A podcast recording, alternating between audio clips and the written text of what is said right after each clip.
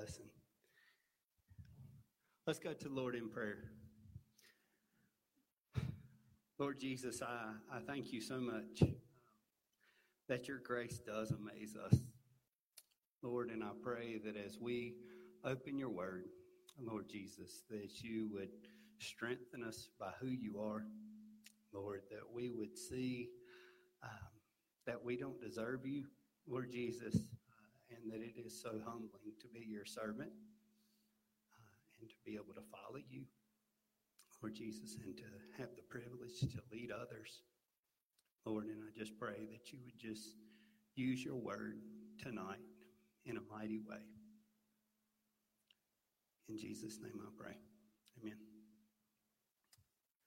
So as we continue on moving through Galatians, uh, what a wonderful book. And uh, as I think back to kind of the last couple weeks with it, um, we had Simeon last week, and uh, you just kind of, um, what I do whenever I'm listening uh, to others, I like to, to pull out little nuggets uh, that kind of hang with me and kind of stick with me the rest of the week, and just uh, how easy it is for us uh, to fall into that legalism and to really to... Uh, become stumbling blocks for those around us, which we saw Cephas last week to do that and to become a stumbling block for Barnabas. And uh, as you just think of that, and as I thought about that this week of just, you know, what what are things that that I do in my life just because, in a sense, it's the way I've always done them. Because we need to have compassion on Cephas here as, as we see Christ always have compassion with those uh, who are a little off, right? And and with us even, right? None of us have truly uh, hit the nail right on the head. There's always ways that we can continue to be refined, ways that we can continue to grow in Christ, ways that, that we can allow him to have our whole lives, you know. And, and when we think of something as simple as like singing that song, I Surrender All, you know, what, what that really means in its fullness, that's a hard pill to swallow. Because there are so many things, whether it be minutes in the day, whether it be relationships, whether it be job opportunities, whether it be husband, wives, children, girlfriends, boyfriends, you know, they can always be inched back to be centered in Christ. And so let's take that approach as we kind of look at this uh, passage of Scripture, uh, that we can all easily bend like Cephas did. And we can lead others astray. But praise be to God, uh, we've got this Scripture here with us uh, to help us through those things. So um, I'm going to start back uh, in verse eleven to kind of help us to get a running start into the Scripture here. And so uh, Galatians chapter two, verse eleven, it says, "But when Cephas came to Antioch, I opposed him to his face because he stood condemned. We before certain, for before certain men came from James, he was eating with the Gentiles. But when they came, he drew back and separated himself, fearing the circumcision party. And the rest of the Jews acted hypocritically along with him, so that even Barnabas was led astray by their hypocrisy. But when I saw that their conduct was not in step with the truth of the gospel, I said to Cephas before them all, if you, though a Jew, live like a Gentile and not like a Jew, how can you force the Gentiles to live like Jews? For we ourselves are Jews by birth, not Gentile sinners. Yet we know that a person is not justified by works of the law, but through faith in Jesus Christ, so that we also have believed in Christ Jesus in order to do to be justified by faith in Christ and not by works of the law, because by works of the law no one will be justified. But if in our endeavor to be justified in Christ, we too were found to be sinners, is Christ then a servant of sin?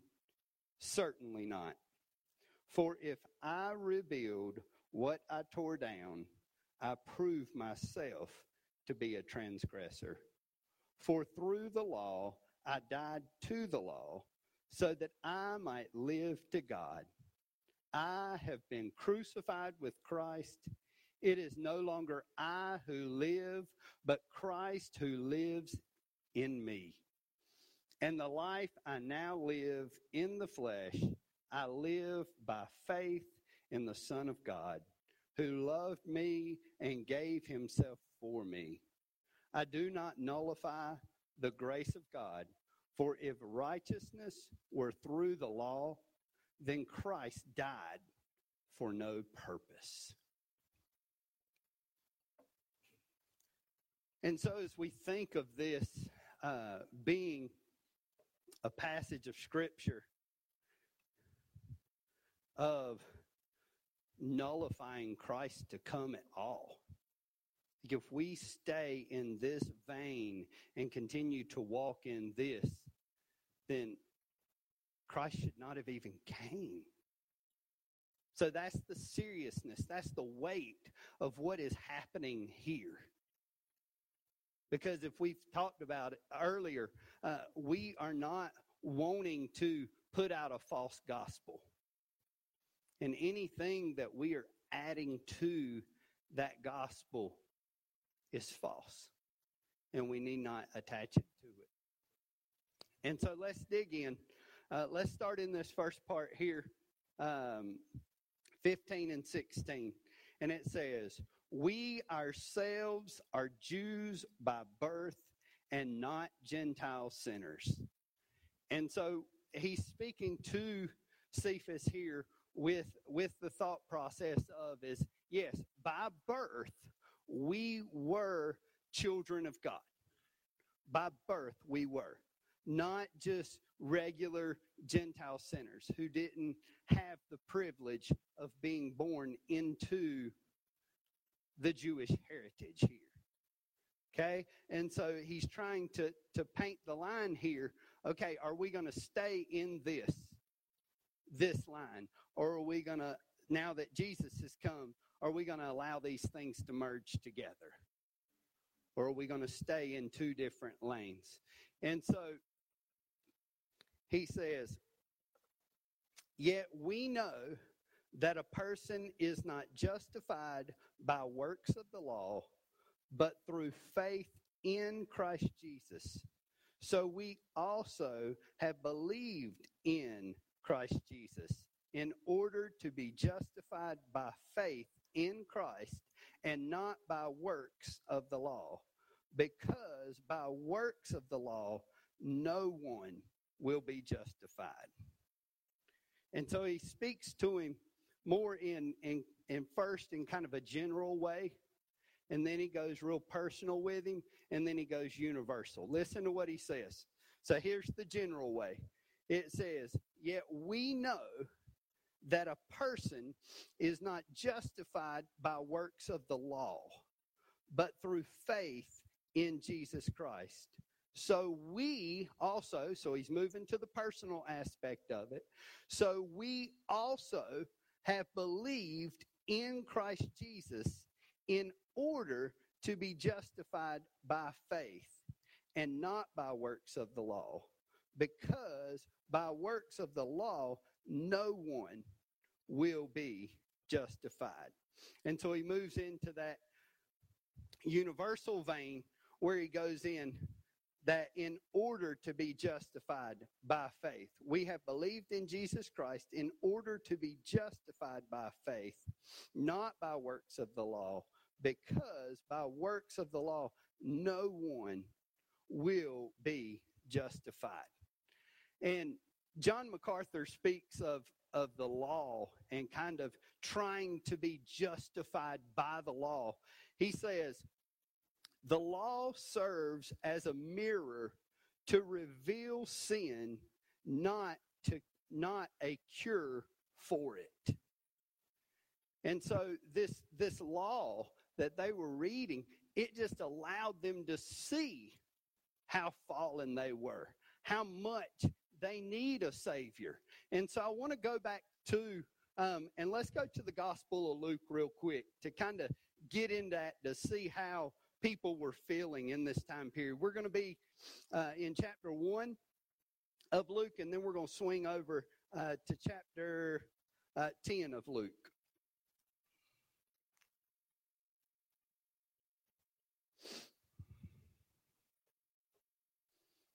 And so in chapter one, I know it's not Christmas time, but we're going to the Christmas story, okay?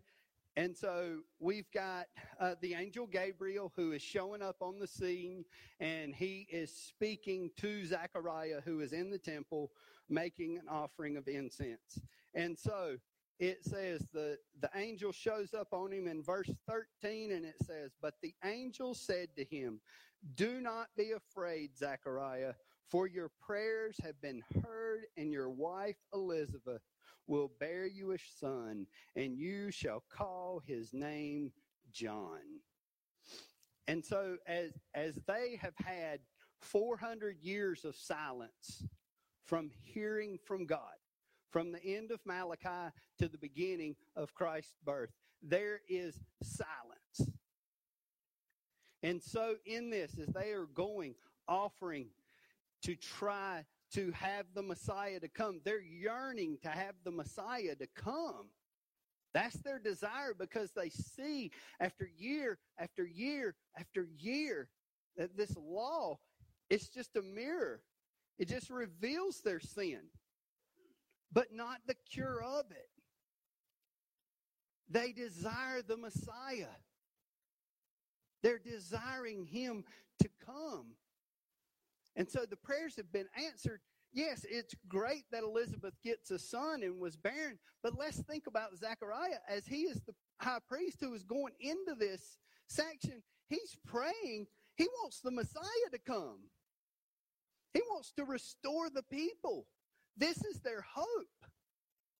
This is what they're looking for, right? To be a blessing to all nations. And let's flip over. Let's kind of build on that. And let's flip over to Luke chapter ten.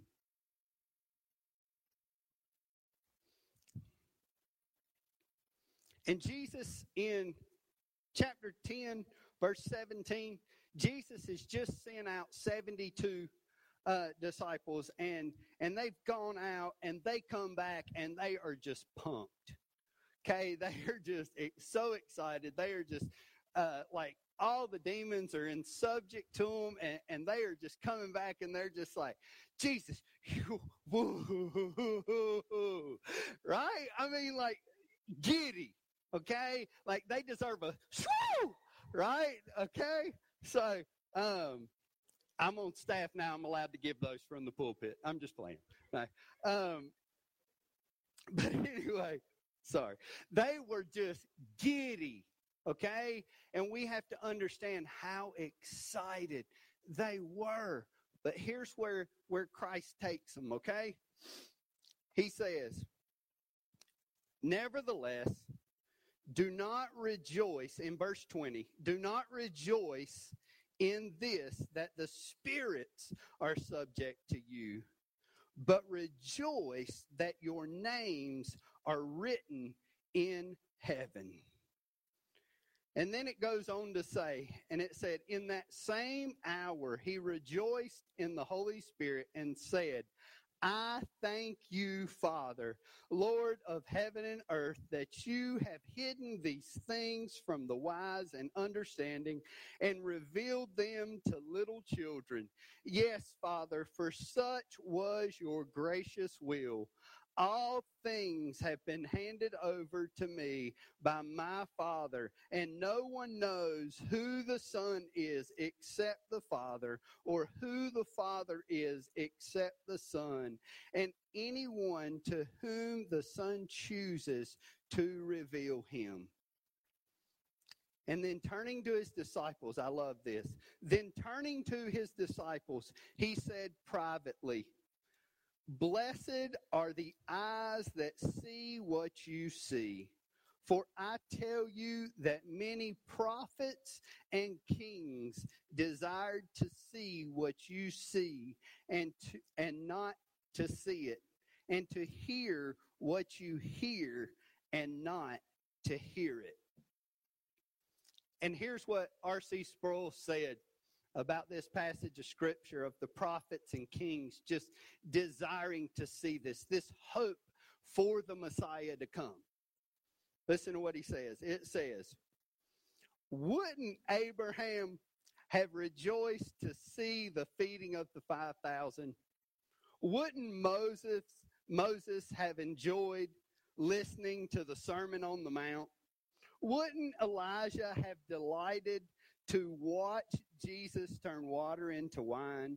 Wouldn't King Solomon, in all his splendor, have been willing to part with his riches for the opportunity of witnessing Jesus raise Jairus' daughter from the dead?" Think about that, guys. Wouldn't they have rejoiced to see that day? Because that's what they were longing for. Because they realized that the law was not setting them free. It was not. Let's jump over just a little bit later in Galatians. Go back to Galatians with me.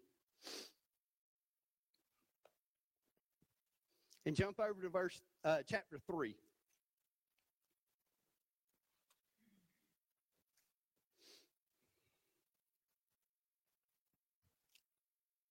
Verse twenty-three, it says, "Now before faith came, we were held captive under the law, imprisoned until the coming faith would be revealed."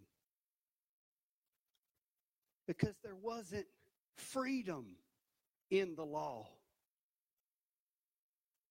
There wasn't set free in the law. They were prisoners to it. They were held captive by it. And so Paul is like speaking to him and telling him the gravity of this. Like, we might as well throw the whole faith just out the window. If this is the way that we're going to bend, if this is the, the gospel and this, if this is what we are going to do, we might as well throw it out the window. Because we're going to be captive again. We're not going to have freedom. Because the only freedom is through Christ Jesus our Lord. And he gets into that. He keeps on going.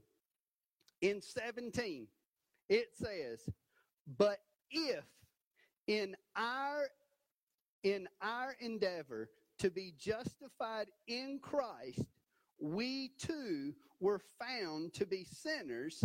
Is Christ then a servant of sin? Certainly not." So basically what Paul's saying here is this: are we saying Christ is a liar? When we choose the law over faith, we're calling Christ a liar. Come with me where he's probably going. Let's go over to Mark seven. Go over to Mark seven, where he addresses what's going on about eating.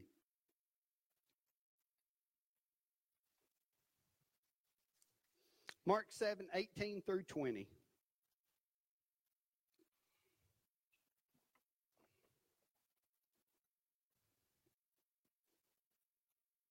And he said to them, "Then are you also without understanding? Do you not see that whatever goes into a person from outside cannot defile him, since it enters not his heart, but his stomach, and is expelled? Thus he declares all food clean." And he said, "What comes out of a person is what defiles him." And so as you're thinking of that, as they are thinking of this eating together, breaking bread together, and they're not following the law. They may be eating something with the, with the hooves not forked, or they, they might it might not be, not be strangled enough, or whatever the case may be. He's like, "Hey, I've declared this. It's fine." And then in Acts ten, he even brings down a sheep and brings it to him a couple times, three times to be exact. And he says, "Hey, come on, eat. Anything I make is clean." And so if if we're going to go back to the legalism here, and Paul gets into that next, go back over to Galatians with me.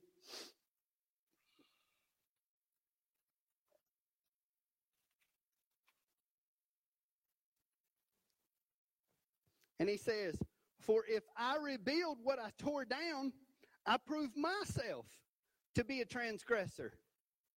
He says, "Hey, this is what I was walking in.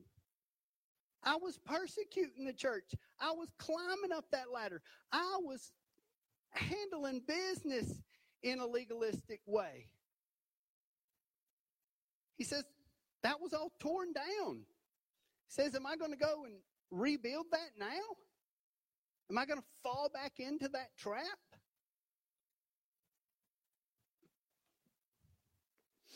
And then he really gets into it and just digs into us really nicely.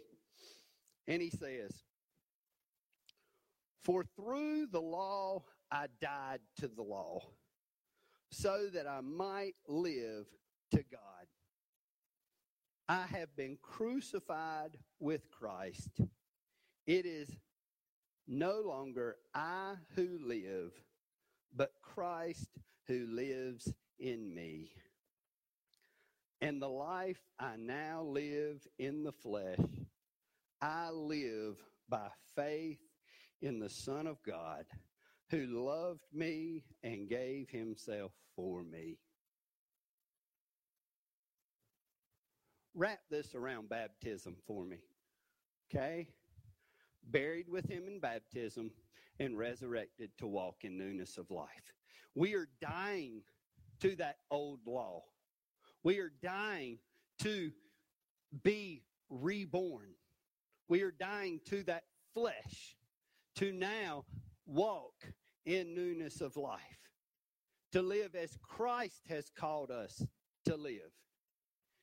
And so what we've got here, "For through the law I died to the law, so that I might live to God." Because we can't continue to stay in both lanes.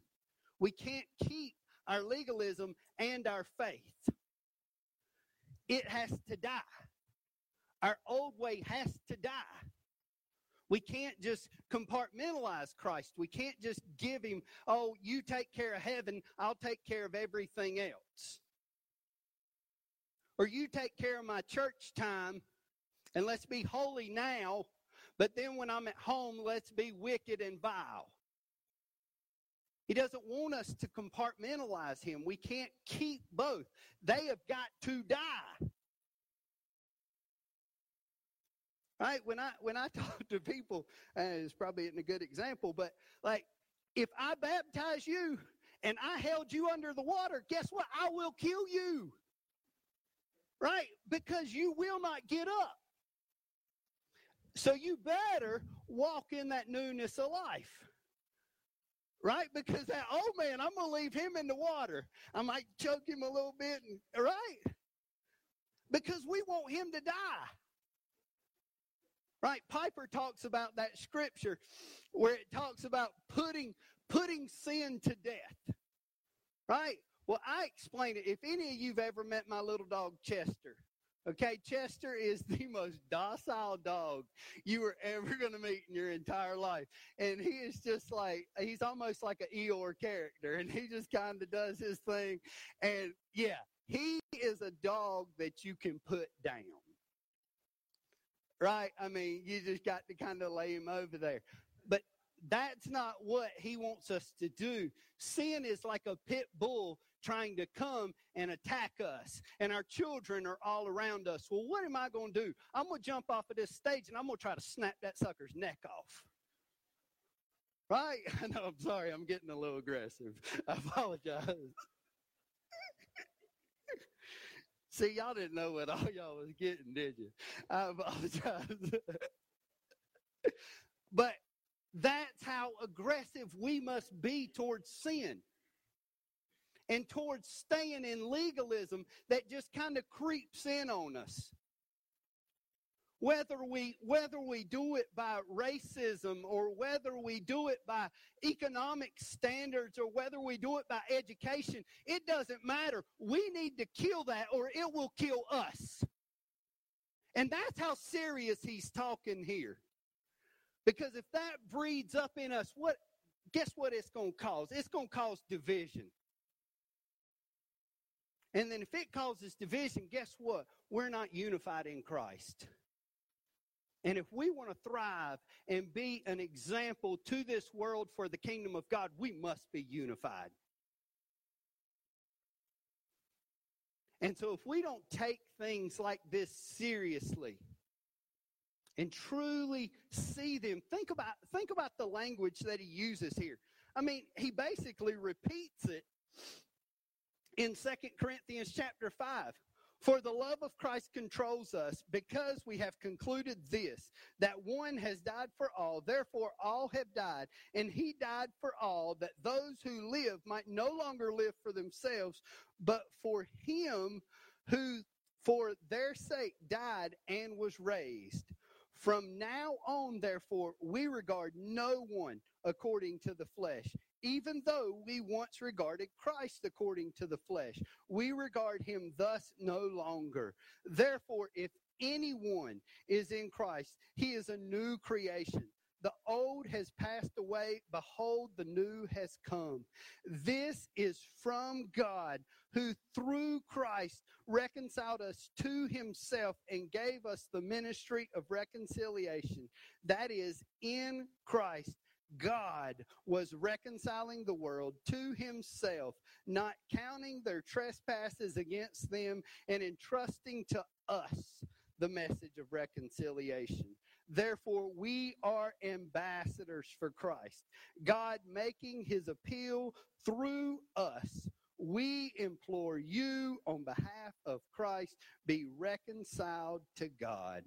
For our sake, he made him to be sin who knew no sin, so that in him we might become the righteousness of God.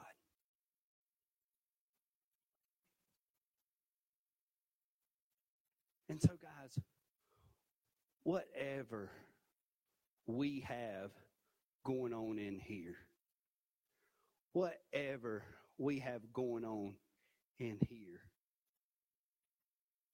put it to death.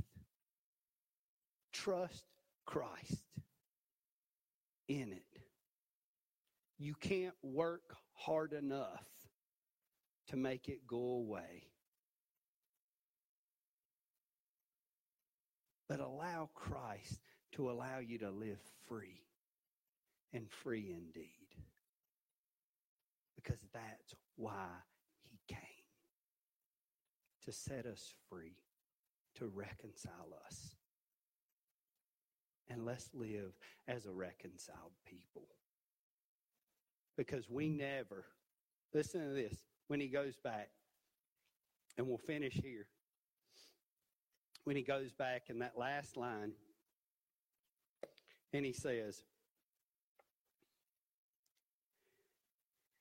I do not nullify the grace of God.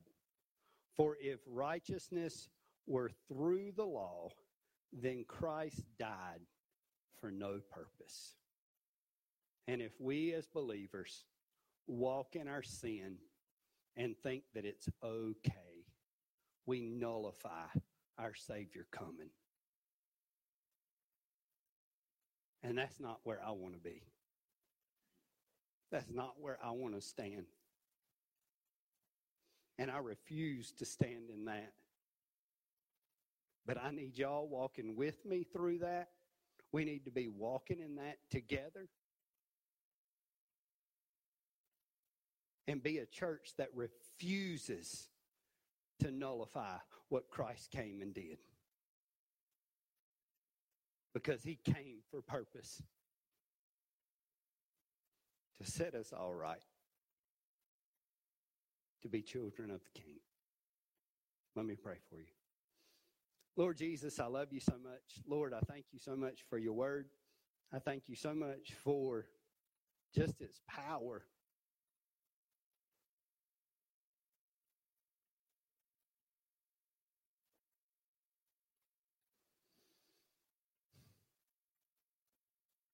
It's your power. Lord, and I pray that you would do a mighty work with your word tonight. In Jesus' name I pray. Amen.